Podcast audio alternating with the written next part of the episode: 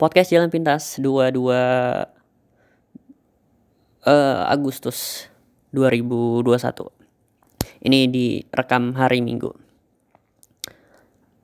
Um, if you're listening this podcast and it uh, that means you're stuck and surely you're in the wrong place because uh anjir so Inggris Inggris gitu. Uh, uh I don't know um, di mana semua orang di generasi ini di I think di tahun 2021 ini aja udah banyak banget orang yang uh, punya podcast. Mungkin itu jadi hal yang biasa hal yang mainstream karena penggunanya yang makin banyak makin bertambah. Tapi menurut gue orang yang punya orang yang ikut bikin uh, gue nggak tahu motifnya apa tapi how interesting apa ya karena mereka mau nunjukin kedalaman berpikir mereka mau mungkin gue sih uh, gue mau challenge how deep is my mind own mind and uh, it doesn't really matter kalau siapa pun yang nyampe ke podcast salah satunya. Pengen tahu gue pengen karena gue juga penasaran seberapa dalam orang seberapa dalam pikiran mereka, apa yang mereka minatin, apa yang apa pun itu. Anyway, harusnya ini gue ngulang ini ini baru dua menit. Biasanya gue akan ngulang, gue akan ngulang rekamannya sampai mungkin 5 sampai 6 kali uh, take baru dua menit pertama dengerin anjir apa nih? Sampah. Gue tag lagi. Atau biasanya tag. Coba denger soundnya apa uh, suaranya masih oke okay, atau masih ada gangguan nafas atau uh, ya apa pun yang mengganggu itu. Tapi I don't know karena ya tadi uh, kalau lo mungkin kalau lo dengerin ini dan sampai ke sini gue nggak tahu lo dapet dari mana tapi eh, nggak uh, tahu sih lo ngapain di sini. Tapi um, uh, yes I'll let um, di luar hujan men anjir jelek banget. Bridgingnya di luar tadi barusan hujan. Uh, dari pagi.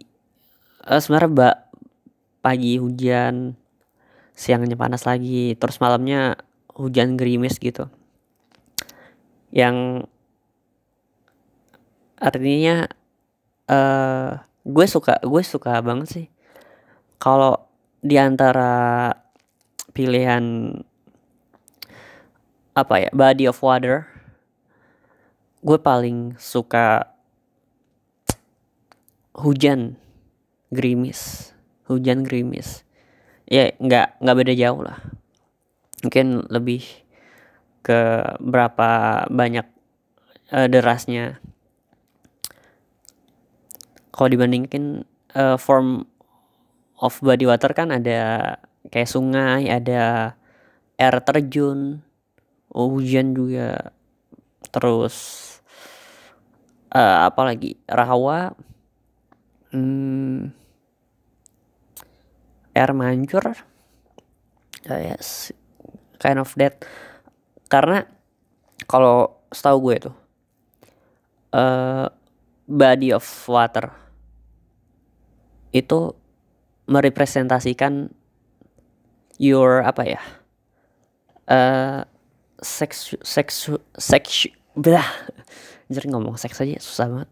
Sexuality your truly sexuality represent uh, termasuk attitude lo dalam ngelihat itu view uh, your standpoint atau gimana lo ngelihat uh, lawan lo lawan main lo your game in the sexuality.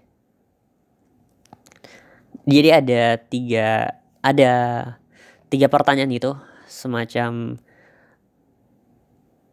psychology games gitu. Jadi ada tiga pertanyaan nah salah satunya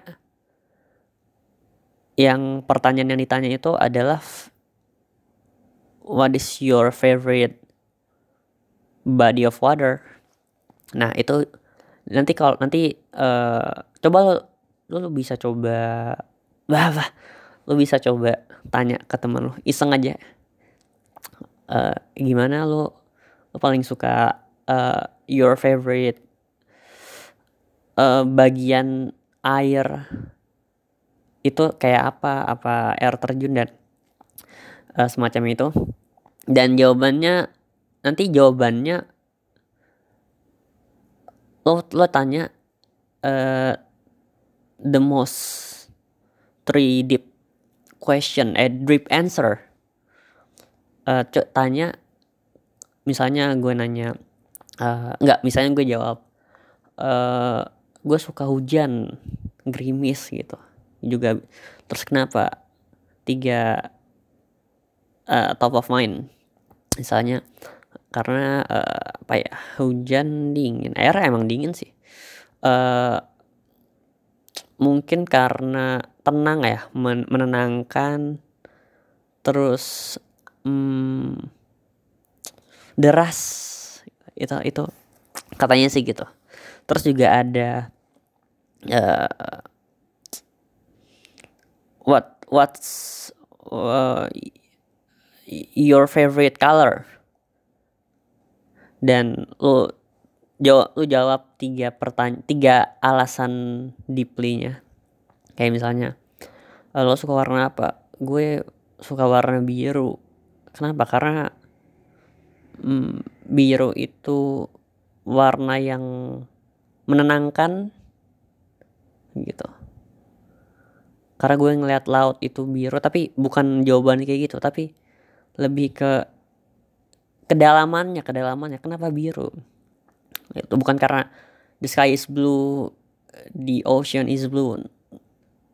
Not the answer like that. Tapi the deeply the deep question the deep answer uh, apa karena biru itu buat gue menenangkan biru itu apa ya?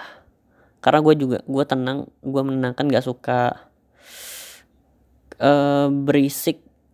Walaupun mungkin berisiknya tuh beda ya. Hmm, tetap ada gangguan noise-nya juga kalau laut itu bi uh, biru tapi nggak kayak gitu birunya karena uh, ya mungkin yang top of mind-nya pasti menenangkan sih buat gue. Nah dan jawaban itu jawaban dari pertanyaan the favorite colors. Color bukan colors itu merepresentasi merepresentasikan how you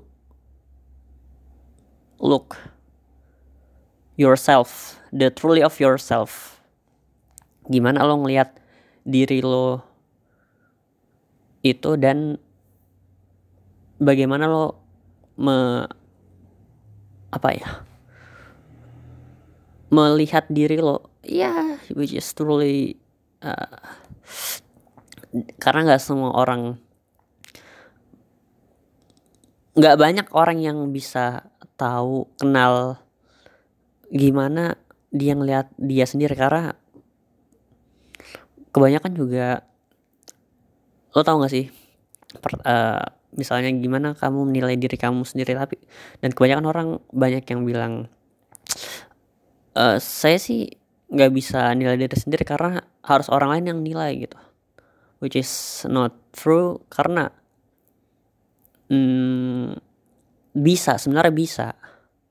Uh, seobjektif objektifnya mungkin pasti ada subjektivitas tapi kalau misalnya bingung tanya kayak gitu lu coba tanya aja warna favoritnya apa?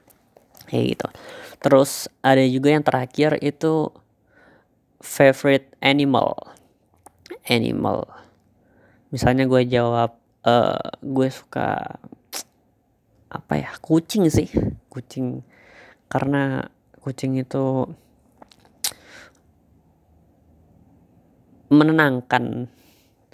Ini sebenarnya juga masuk sih. Masuk ke nggak berhubungan sama apa ya berhubungan sama pertanyaan tentang warna tadi alasannya karena tadi biru. Kalau menurut gue kucing tuh ya walaupun kadang berisik kadang uh, apa miau miau gitu. Tapi ya lucu terus apa ya uh, cute cute sih dan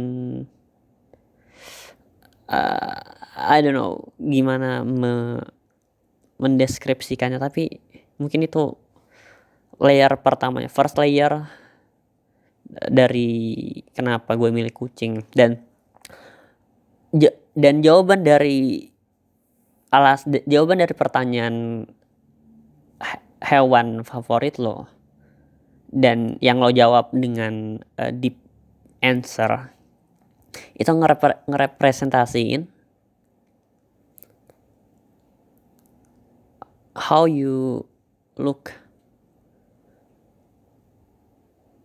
the ideal the ideal apa pasangan. Pasangan ideal lo yang lo pengen itu seperti apa kayak gimana. Itu karena kan banyak orang yang beberapa punya kriteria tersendiri atau mungkin cocok nggak cocok ya. Nah buat bantu nyampe ke ujungnya buat jalan tengahnya lah lu coba bisa tanya tanya uh, her animal her favorite animal gitu dan jawab kenapa. Dan mungkin itu bisa jadi ini sih bisa jadi kuncian juga buat kalau kalau misalnya lagi gebet cewek gitu.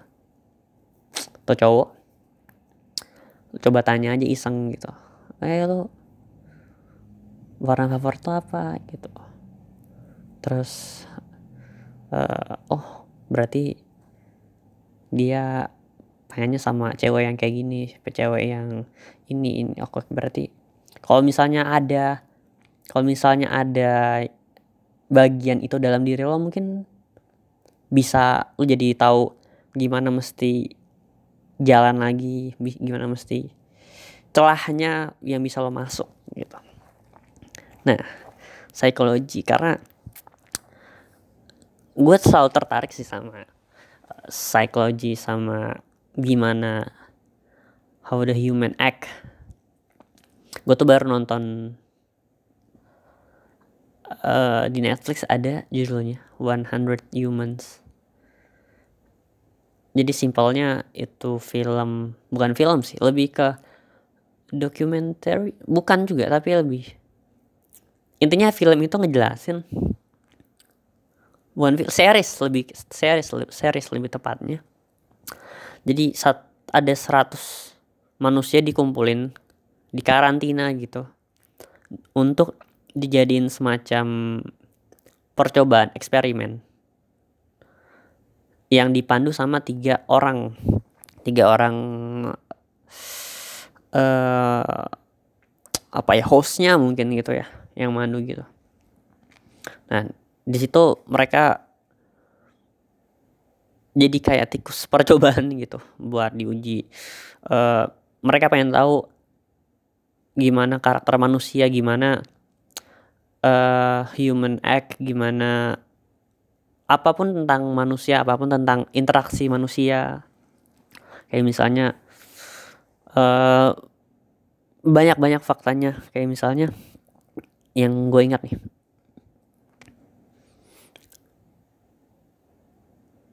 uh, gimana caranya uh, gimana cara manusia itu tertarik manusia tertarik dengan apa misalnya.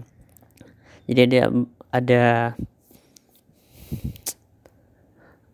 ah let's just do it. Hmm, jadi ada ternyata di sana beberapa kesimpulannya ada yang bilang kalau based on series ini ya bilang mereka bilang kalau cowok itu lebih cowok itu nggak tertarik uh, pakaian yang dipakai cewek itu nggak begitu ngaruh sama ketertarikan cowok. Tapi sebaliknya kalau cewek ngelihat cowok dengan eh cewek ngeliat cowok dengan pakaian itu itu lebih uh, lebih keter, tingkat ketertarikannya lebih tinggi dibandingin uh, ngelihat cowok yang pakai baju biasa gitu. Ada enggak enggak cewek cewek lebih tertarik ngelihat cowok yang pakai baju biasa pakai baju yang eh, usual aja daripada pakai baju daripada pakai baju yang uh, uniform gitu. Kayak baju misal baju kerjanya. Itu dari uh, eksperimennya itu ngebuktiin tapi kalau cowok untuk nge attract attract cewek ya? Eh untuk nge attract cewek. Tapi kalau sebaliknya cowok itu ngelihat cewek nggak masalah pakai baju apa pakai baju uh, kerjanya ataupun nggak pakai baju juga itu uh, tingkat ketertarikannya nggak beda jauh. Bahkan sama. Terus juga ada uh, terus ada how um, up uh, umur ter up uh, umur terbaik untuk kita hidup. Umur terbaik untuk kita hidup. The best age to be alive. Dan hasilnya itu ada di umur 20 itu peringkat pertama peringkat keduanya ada di umur 60 which is uh, sebenarnya kan eh, nggak uh, tahu sih. Kalau berarti kalau kurvanya itu dari 20 kan paling tinggi nih. Tapi kalau uh, naik ke umur 30 malah turun nih. Umur 30 umur 40 uh, turun lagi. Tapi umur 50 naik lagi. Umur 60 naik lagi. Jadi kurvanya itu kayak huruf U. Dari uh, U ujung U yang kiri itu 20 nanti tuh nanti begitu naik umur 30-an turun naik 40-an eh, mulai turun lagi. Nanti ke 50-an mulai naik lagi ke 60 mulai naik lagi. Jadi kurvanya U which is ini menarik banget sih. Wah. Hmm, terus misalnya kayak misalnya uh, banyak yang dites kayak komunikasinya. Se terus memori ingatan. Gitu. Jadi salah satunya mereka bilang kalau uh, apa ya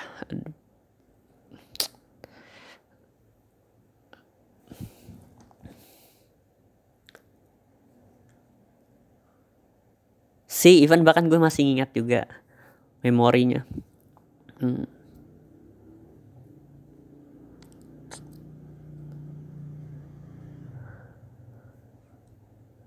umur mereka tuh umur mereka ah gue pause dulu. Nah nggak tahu lanjut aja. Apa tadi. Uh, terus juga eksperimen tentang happiness nih. Ini yang paling gue highlight.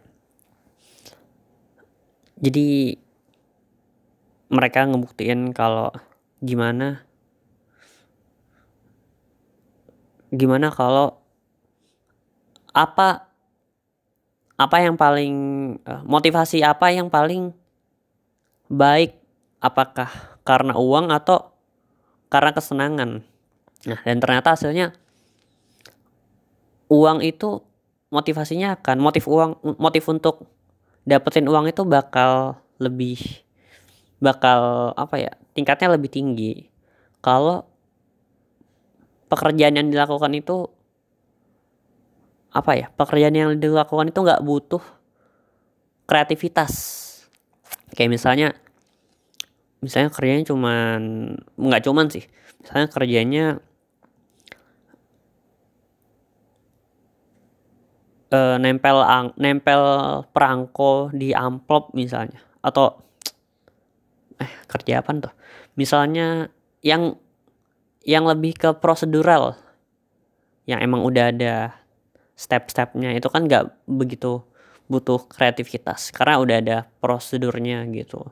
Kayak misalnya lu mesti kerja eh, yang lu kerjain itu naro am naro amplop ke dalam tas terus milihin amplop gitu. Itu kan nggak begitu uh, apa ya nggak begitu butuh kreativitas yang emang ya udah naruh amplop nih. Pisahin amplop ke dari dari tas ke tas lain misalnya. Itu kan nggak butuh kreativitas. Yang kalau motifnya uang itu akan lebih tinggi lebih produktif lebih lebih apa ya lebih bagus kerjanya dibandingin kalau tingkatnya motifnya kesenangan happiness gitu. Tapi kalau misalnya pekerjaan yang butuh, butuh butuhkan kreatif misalnya lo mesti bikin lo tau gak sih game yang bikin yang bikin apa pun bangunan gitu setinggi tingginya dengan bahan-bahan yang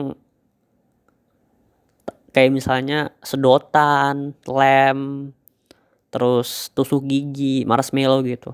Terus lu bikin bangunan setinggi-tingginya dan nanti dinilai dari setinggi apa bangunannya dan seberapa lama bisa bertahan gitu. Uh, enggak setinggi-tingginya tapi bisa bertahan saat diukur. Nah, kalau itu dikerjakan dengan motifnya uang, itu nggak akan lebih baik hasilnya dibandingin lu kerja dengan motif mencari kesenangan. Nah, jadi itu uh, highlight yang wah kayaknya menarik nih. Terus juga ada uh, untuk untuk uh, untuk ngebuat orang jujur. Misalnya lu pengen orang ini jujur nih dan langkah langkah yang lu lakukan untuk yang lo lakuin untuk orang ini jujur lo ngasih siksaan ngasih penderitaan. Artinya orang ini bukannya bakal jujur tapi bakal tujuan mereka adalah pengen keluar dari sisaan itu bukan jujur. Bahkan even orang ini ngomong jujur mereka bisa aja nggak tahu kalau apa yang mereka omongin itu bohong. Karena tujuan mereka bukan jujur karena dia disiksa tapi untuk keluar gitu. Nah makanya pendekatan terbaik untuk lo tahu orang ini jujur atau enggak itu bukan kesiksaan tapi lebih ke lo bangun koneksi bangun hubungan diajak ngomong baik-baik. Nah itu baru bisa orang akan jujur gitu kak. Jadi kalau kayak misalnya lo tau gak sih uh, biasanya orang-orang uh, kalau di film-film gitu diancam di, uh, di misalnya diikat di du, dia duduk di kursi diikat terus diancam nih pakai kekerasan tindakan apa dipukul gitu-gitu disiksa lah. Untuk tahu kalau orang ini jujur atau enggak lu mesti bangun koneksi bangun hubungan. Even eh kecuali eh untuk orang ini tahu kalau dia jujur atau enggak gitu. Terus nah ini ini juga sih. Motif motif yang paling baik. Ini jadi motivasi yang paling baik nih untuk lo ngelakuin pekerjaan antara reward sama uh, ancaman gitu. Jadi kayak misalnya hmm, misalnya lo ngelakuin satu pekerjaan nih. Dengan motifnya kalau lo dap kalau lo berhasil ngelakuin ini lo dapat hadiah. Dibandingin sama kalau lo gagal lo akan dihukum. Kayak jadi orang terakhir misalnya lo akan dihukum gitu.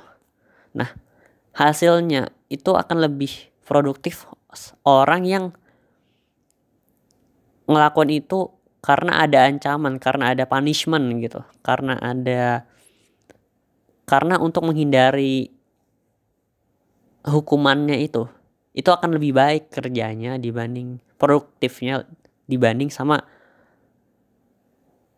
mereka dapat hadiah kalau berhasil ngelakuin itu atau bahkan lebih baik gitu. Terus uh, apa lagi ya? Men banyak banget sih. Lu ntar cari aja. Terus udah berapa menit nih? Uh, 20-an menit. Ntar dikat. Jadi uh, sekian menit. Terus Oh ya, gue juga notice nih. Kalau hostnya, hostnya ada tiga orang tuh. Dan gue cari tahu hostnya. Dan ternyata dua di antara tiga orang itu adalah komedian uh, American American gitu. Uh, eh, gue ada satu cowok dan dua orang cewek. Gue lupa namanya. Uh, wait, gue gue cari. A semi orbit, uh, I think. Uh, wait, gue google. 100 humans. Uh, nah Ali Ward itu yang cewek. Terus ada Zainab Johnson. Satu lagi ada Semi Obed.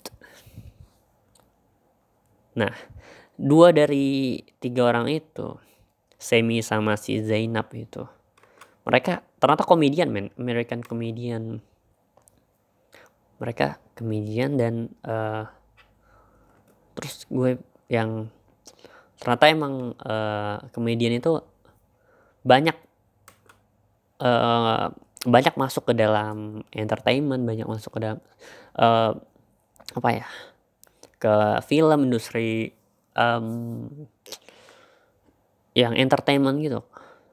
Dan apa ya dan uh,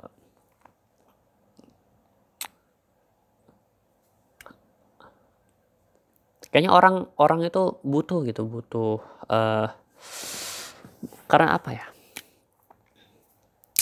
Aduh diedit lagi nih. Uh, karena komedian itu anjir dong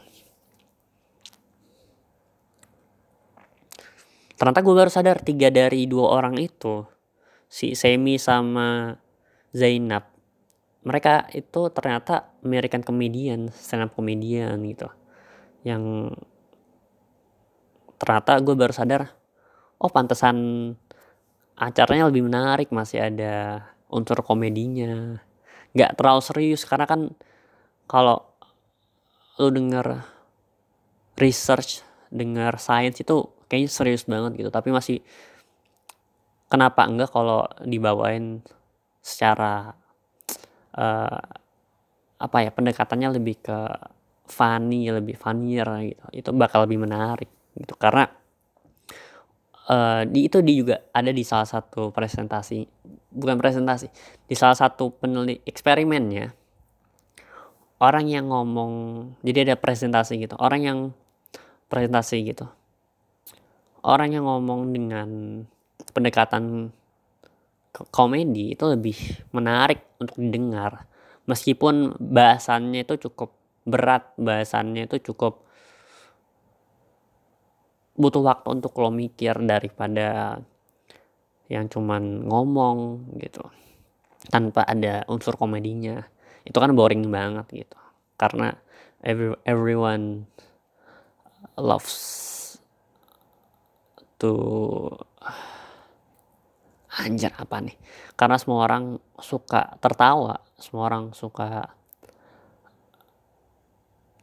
sesuatu hal yang lucu gitu. Terus gue juga baru sadar nih kalau uh, siapa? Asian comedian uh, di terus juga gue baru sadar ternyata film Crazy Rich Asian itu ada dua komedian.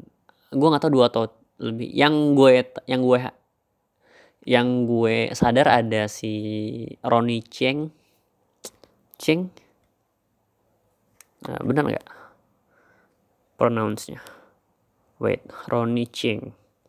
Uh, Malaysian. Uh, Malaysia Malaysian comedian. Terus ada si Jimmy Oyang.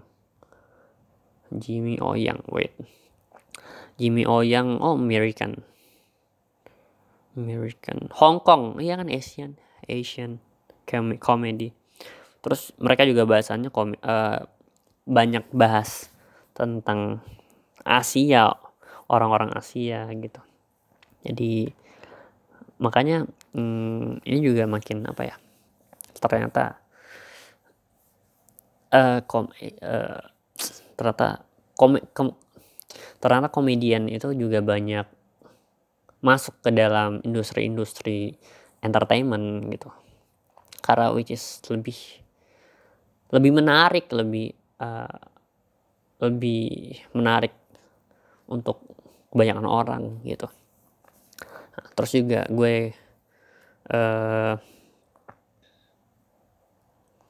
gue nonton series series ya gitu ya karena kan gue cuman ini gue cuman bisa uh, ya mungkin hiburannya di sini di rumah. Gue di rumah yang masih apa sih masih ppkm ya.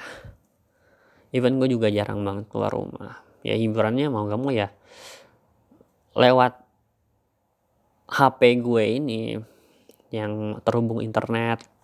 Which is gue nonton uh, series Netflix sih banyak. Netflix terus uh, salah satunya gue gue nemu film not not a film ini series. Judulnya How to Sell Drugs. Fast. How how to sell how to sell drug drug online fast. Itu ngerepresentasin Gen Z banget sih karakternya Gen Z di mana zaman udah. Apa pun ngerepresentasiin zaman yang udah apa-apa serba internet, serba canggih teknologi. Mereka ngejual uh, narkoba dan gets money from big dari bikin bukan aplikasi, lebih ke web website gitu. Nah, terus ya kehidupan-kehidupan Gen Z yang kayak misalnya buat lu kabur itu kan narkoba ya. Dan jadi ceritanya tuh satu orang ini namanya uh, I um I hope I remember the name. Uh sih ini gue masih 20 tahun tapi my memory sangat sangat buruk sih tapi uh, ya kan karena ini ya karena uh, tadi yang the best age to be alive the best age to be alive itu kan ada di umur 20 sama 60 tahunan which is bentuk kurva U. Nah, di situ juga dijelasin kecerdasannya juga sama-sama cerdas dan beda. Beda. Jadi kalau umur 20-an itu cerdasnya ada namanya fluid fluid uh, intelligent fluid intelligent di mana cerdasnya itu tentang seberapa cepat orang itu memproses informasi kayak chip kalau di seriesnya terus uh, lagi. Ya uh, aduh mana? Nggak ada. Ya seberapa cepat orang me, uh, seberapa cepat memproses informasi terus tentang eksplorasi eksplorasinya masih tinggi-tinggi banget gitu. Tapi kalau umur 60-an itu cerdasnya kalau istilahnya itu kristal kristal kristal intelijen di mana tau gak sih kalau kristal kan uh, padat ya. Dan itu ngerepresentasiin akumulasi dari pengalaman-pengalaman yang udah dilaluinnya gitu. Kayak misalnya uh, mau ngelakuin sesuatu oh gue udah pernah ngelakuin ini. Misalnya gue lihat di film gue lihat dari orang sebelumnya. Makanya dari akumulasi pengetahuan itu ngebentuk sebuah kristal di mana itu jadi salah satu kecerdasan gitu karena makanya banyak orang yang bilang belajar sama orang tua itu lebih wise lebih bijak karena mereka banyak pengalamannya itu yang dimaksud crystal intelligent gitu ceritanya. Nah, terus juga yang ternyata terus juga jadi di tiap judul episodenya di series How to Sell Drugs Online Fast itu judulnya tuh uh, emang eye catching banget sih. Emang kayak misalnya ada uh, episode pertamanya ya udah wah apa nih? gitu. Judulnya nerd today boss tomorrow. Itu udah kayak ngerepresentasiin apa ya karakternya di Gen Z-nya juga. Dia seorang nerd gitu yang tapi bisa ngasilin di umur 17 tahunan ngasilin uang dari online. Ya ya Gen banget lah gitu. Nah terus uh, kemarin-kemarin juga sebelum itu gue juga nonton uh, ya kan nggak ada kerjaan ya. Cuman nonton-nonton doang. Gue ngerjain bukan ngerjain gue nonton uh, series juga anim anim gitu anime.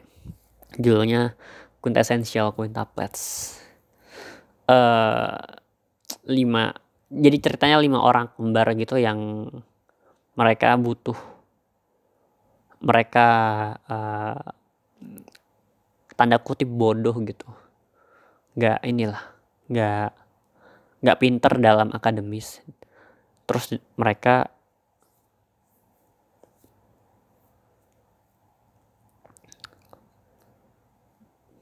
terus untuk mereka bisa lulus karena uh, itu masalah mereka.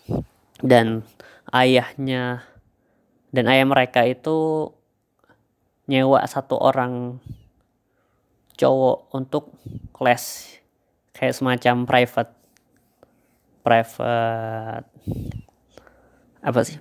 Private apa sih bahasanya? Kayak semacam les private gitu cowok. Nah itu seriesnya. Nah apa ya? Uh, mungkin ini kayaknya juga masalah gens ya di mana kayaknya series kayaknya sekarang kalau nonton film itu udah bisa ke mana aja. Ada Netflix ada Disney ada uh, macam-macam. Macam-macam lah gitu.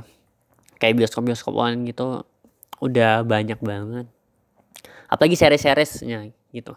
Yang lu bisa nonton dan ngabisin satu series itu dalam seharian penuh gitu. Dan kalau misalnya udah selesai lo bisa next ke series lain. Next next next gitu. Dan kalau gue bayangin dulu ya ada misalnya film yang ada seriesnya gitu gue butuh waktu untuk nunggu series selanjutnya gitu jadi kalau misalnya udah selesai nih udah habis seriesnya di episode hari itu gue nggak bisa nonton series selanjutnya karena gue butuh waktu untuk nunggu minggu depannya agar seriesnya tayang di TV gitu. Tapi kalau sekarang kan kita tinggal ya ya go for it, tinggal jalan aja, tinggal ini saran juga habis ini besoknya juga. Tapi tapi justru itu yang apa ya mungkin itu juga jadi masalah baru ya meskipun udah kita nggak butuh nunggu untuk nunggu series selanjutnya justru kalau misalnya udah selesai nih seriesnya udah selesai nonton nih wah itu kan endorfin keluar semua tuh tapi begitu begitu lo kelar nonton seriesnya atau nonton satu film lu akan apa ya lu akan uh, tiba-tiba stop aja gitu. Karena udah keisi gitu endorfin lu udah keluar semua tuh udah penuh banget gitu. Habis nonton film terus kan endorfin ini ya uh, terus apa apa sih hormon ada dopaminnya kebahagiaan. Uh, dopamin itu bentar.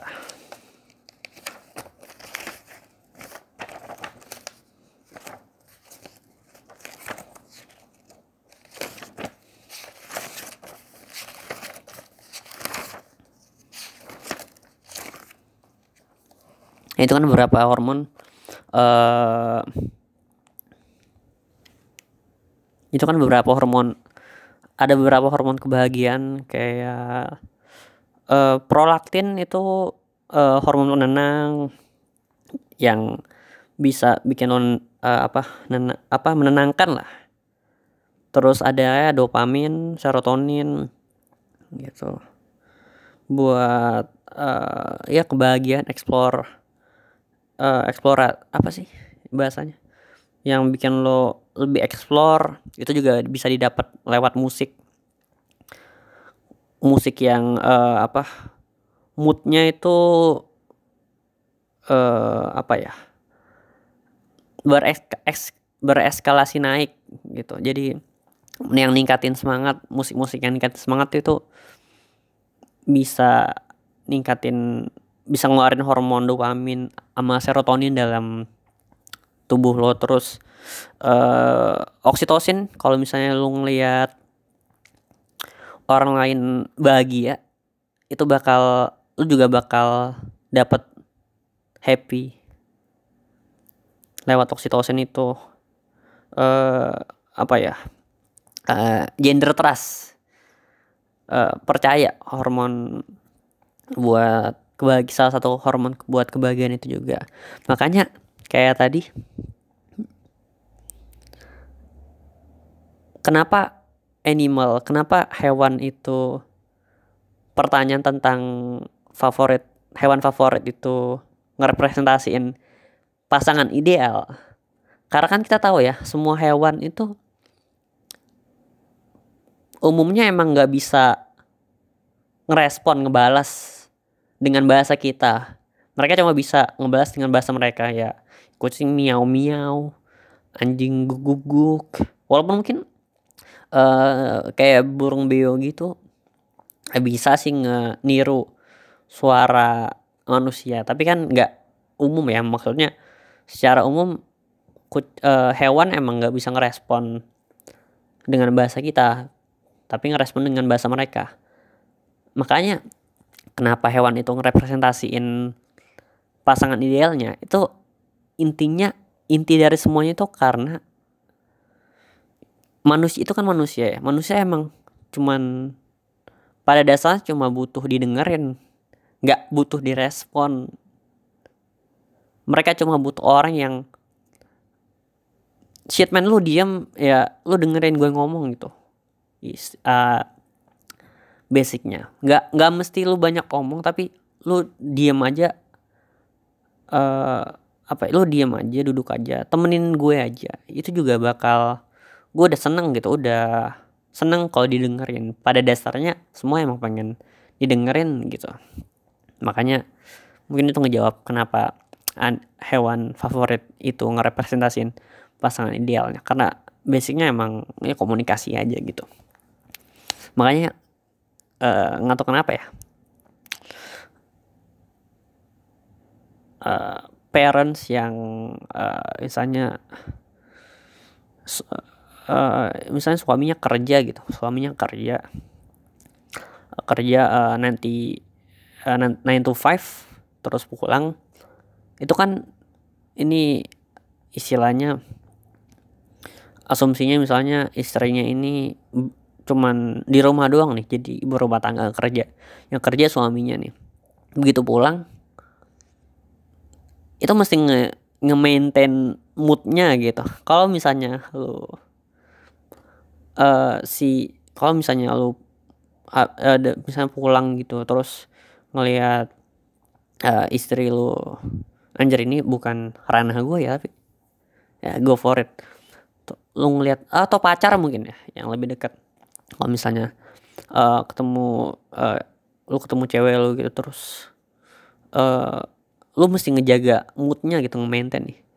Lu kalau misalnya dari dari uh, apa ya dari main sama temen lu gitu kalau misalnya ketemu cewek lu lu lihat nih kar karena apalagi Aries nih cewek Aries gue baru tahu nih uh, zodiak zodiak kan uh, ini ya tentang statistik ya tentang pola gitu jadi uh, ya, setahu gue ya Aries tuh temperamen gitu gitu kalau lu, lu ya, apa ya lu mesti bisa baca mood orang ini gitu.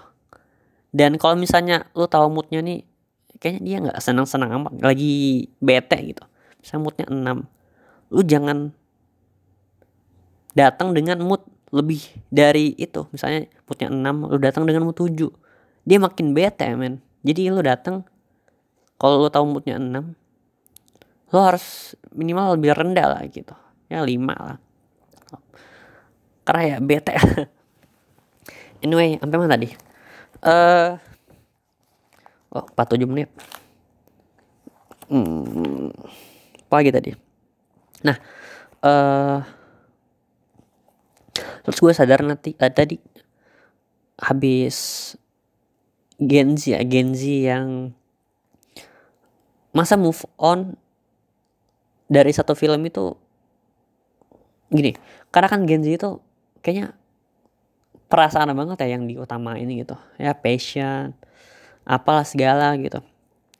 Kayak tadi film di series How to Sell Drugs Online Fast itu. Kan genzi banget nih, internet banget nih. Nah, kalau misalnya gue udah kelar, bahkan itu kan saat uh, gue uh, nonton seriesnya Quintessential Quintuples itu seharian nih, ada dua season. Besoknya eh slide setelah nonton itu gue udah bingung nih mau nonton apa nih. Nah, itu juga ini ya. Dan uh, sebelumnya gue nggak tahu, gue jarang banget sih nonton uh, anime gitu, anime gitu.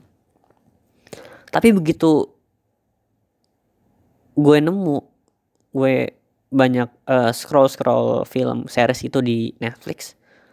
Begitu gue nemu, uh, iya iseng iseng aja gitu, nemu dan gue ngeklik series itu.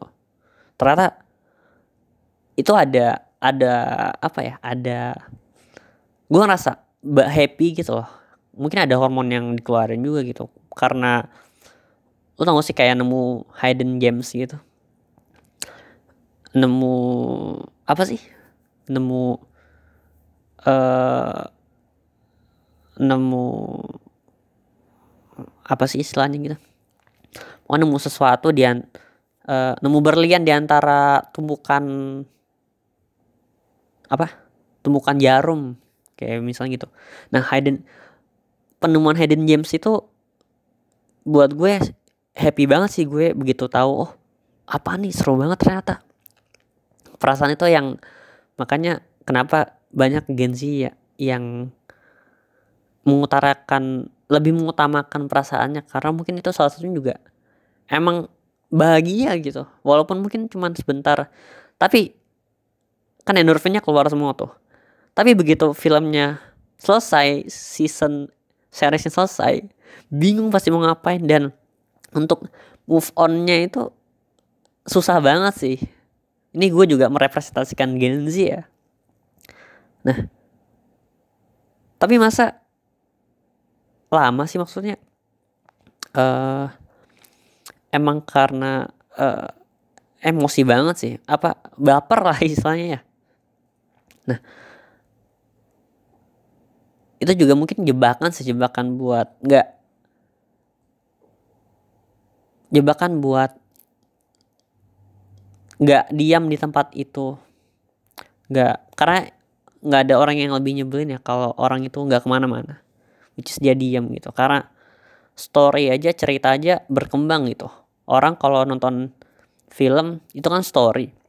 Orang pengen ngelihat orang itu kasih karakter utamanya itu berkembang. Gimana dia ngelewatin apa yang gimana gimana gimana karakter utamanya ini usahanya untuk dapetin apa yang dia mau gitu. Itu kan uh, apa ya biar karakternya berkembang yang artinya uh, eksternal eksternal konfliknya gitu. Dia ada sama masalah-masalah dari luar dirinya. Tapi kalau tanpa konflik internal karakter ini bukan apa-apa gitu.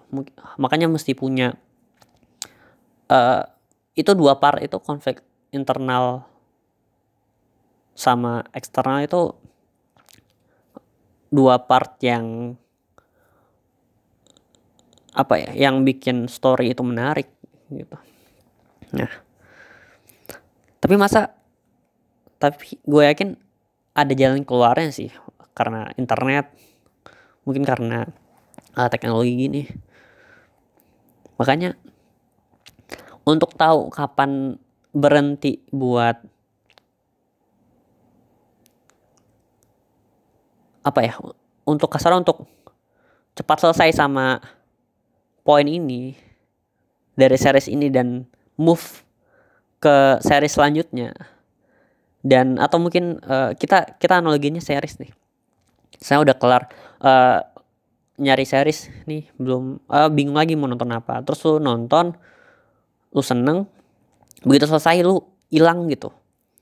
Kayak ngerasa kehilangan wah udah kelar nih gue mesti ngapain ya? Itu kan uh, eh, BNT ya gitu. Terus lu begitu nyari lagi iseng lagi nyari ternyata dapat dan itu hidden games yang mungkin lu baru tahu atau bahkan orang lain banyak yang nggak tahu. Tapi begitu dapet, lu dapat lu seneng. Iya dan itu siklus yang berulang-ulang. Tapi pasti ada titik di mana ada celahnya nih buat nggak mungkin Gen Z itu cuman cuman jadi apa ya cuman uh, Gen nggak mungkin Gen Z itu nggak lebih baik dari generasi sebelumnya. Milenial uh, baby boomer dan bahkan di atas di atas atasnya gitu. Pasti generasi selanjutnya itu bakal lebih baik dari generasi sebelumnya. ya, sekarang Gen Z gitu. Atau mungkin ngerepresentasin gue yang sekarang Gen Z. Nah tapi pasti ada celahnya di mana mereka berhenti untuk ngebawa perasaannya mereka berhenti buat tahu kapan mereka berhenti. Itu kan celahnya gitu tahu kapan berhenti gitu. Bahkan chess saja catur nih. Lu nggak mesti nyelesain sampai bener-bener habis nih. Pion-pion apa?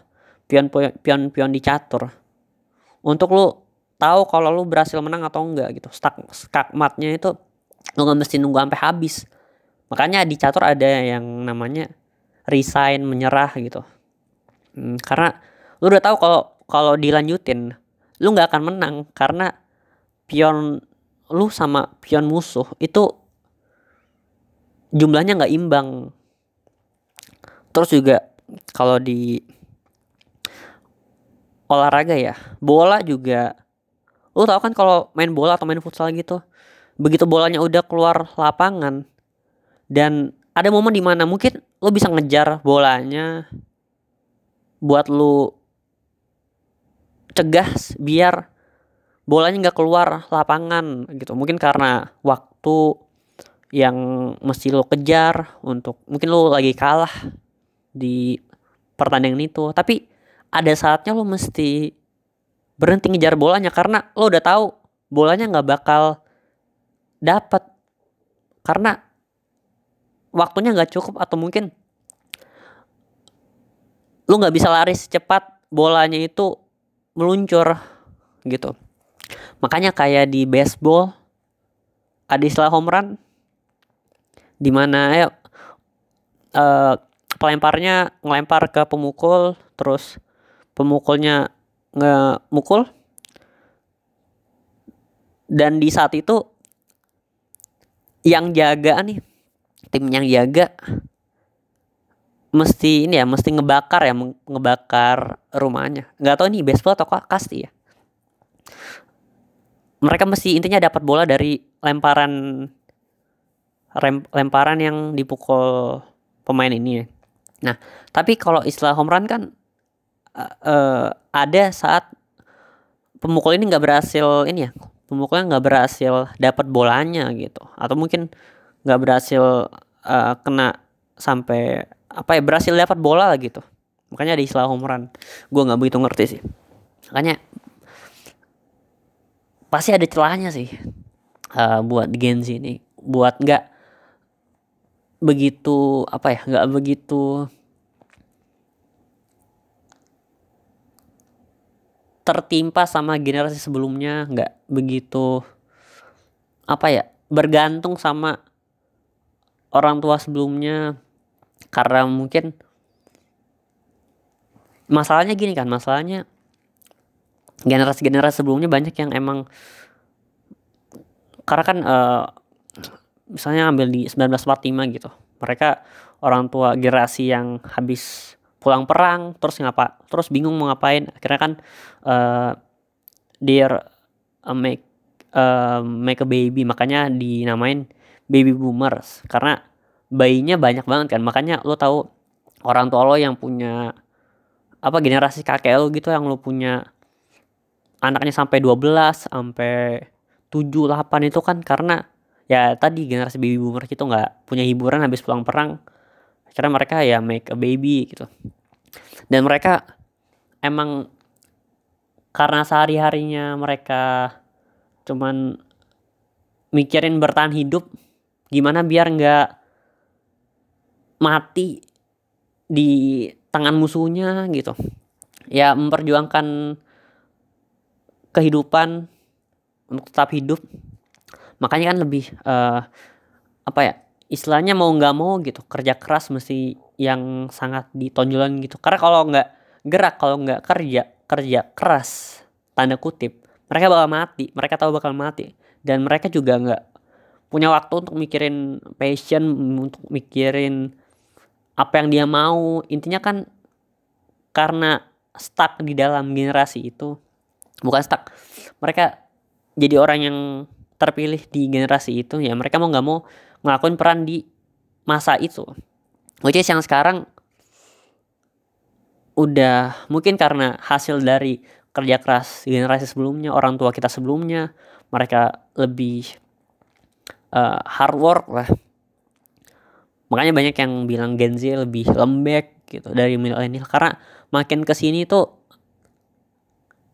karena kemudahannya teknologi kemudahan uh, akses kan yang bikin uh, generasi kita lambat. Tapi itu mungkin celah lagi yang mesti kita solve problemnya di generasi ini. Makanya umur 20 tahunan itu kan umur yang di mana tadi uh, kecerdasan apa uh, umur 20 umur 20-an itu emang umur yang paling pas untuk kita keluar dari ketergantungan dari uh, daddy issues uh, ya untuk tujuannya ya financial apa financial independent untuk lepas dari ketergantungan hidup mandiri. Ya ngelakuin aja sama yang emang lo butuh karena emang di masa-masa itu masa-masa ada kecerdasan fluid kecerdasan apa fluid intelijen emang masa-masanya paling masa-masa yang paling puncaknya untuk eksploratif. Makanya uh, banyak yang bilang umur 20 umur 20 tua wah banyak yang bilang umur 20 tahunan itu nggak bisa diandelin. Umur 20 tahunan itu nggak bisa di uh, ya bisa cuman ngelakuin kesalahan aja gitu. Karena emang itu itu titik balik untuk kita keluar dari itu. Kalau di uh, joknya uh, Taylor Tomlinson itu jadi umur 20 tahunan tuh kayak kayak kita kayak apa ya ngeluarin sampah di dalam rawa gitu. Ini ada ah sampah apa nih? Ada sampah uh, ketergantungan ada sampah uh, daddy issues childhood gitu. Nah itu joknya gitu analoginya gitu. Makanya mesti tahu kapan berhenti gitu. Karena kayak tadi uh, uh, chess basket lari ngejar bola tahu kapan berhenti untuk ngejar itu. Nah di situ mungkin itu jadi celahnya sih. Celahnya gimana kita nge-solve problem di generasi sekarang gitu. Dan sekarang juga yang gue lakuin juga uh, gue nggak tahu kapan berhenti gue nggak tahu. Kadang gue juga sering kelewatan batas gitu ngomongnya mesti kayaknya cukup deh. Kayaknya enough. Nggak mesti gue lanjutin lagi deh. Gitu. Makanya kayak gue mulai kayaknya dan kayaknya juga gue mesti berhenti record ini deh. Karena gue nggak mau kelewatan juga. Dan kayaknya gue mesti cari tahu kapan berhenti. Gila bagus banget endingnya. Deh gitu aja. Wah sejam men. Deh mau gue edit? Enggak deh. Biarkan ini jadi rawa aja gitu. Nggak usah diedit edit. Nah, karena uh, itu jadi celah buat kita tahu proses. Karena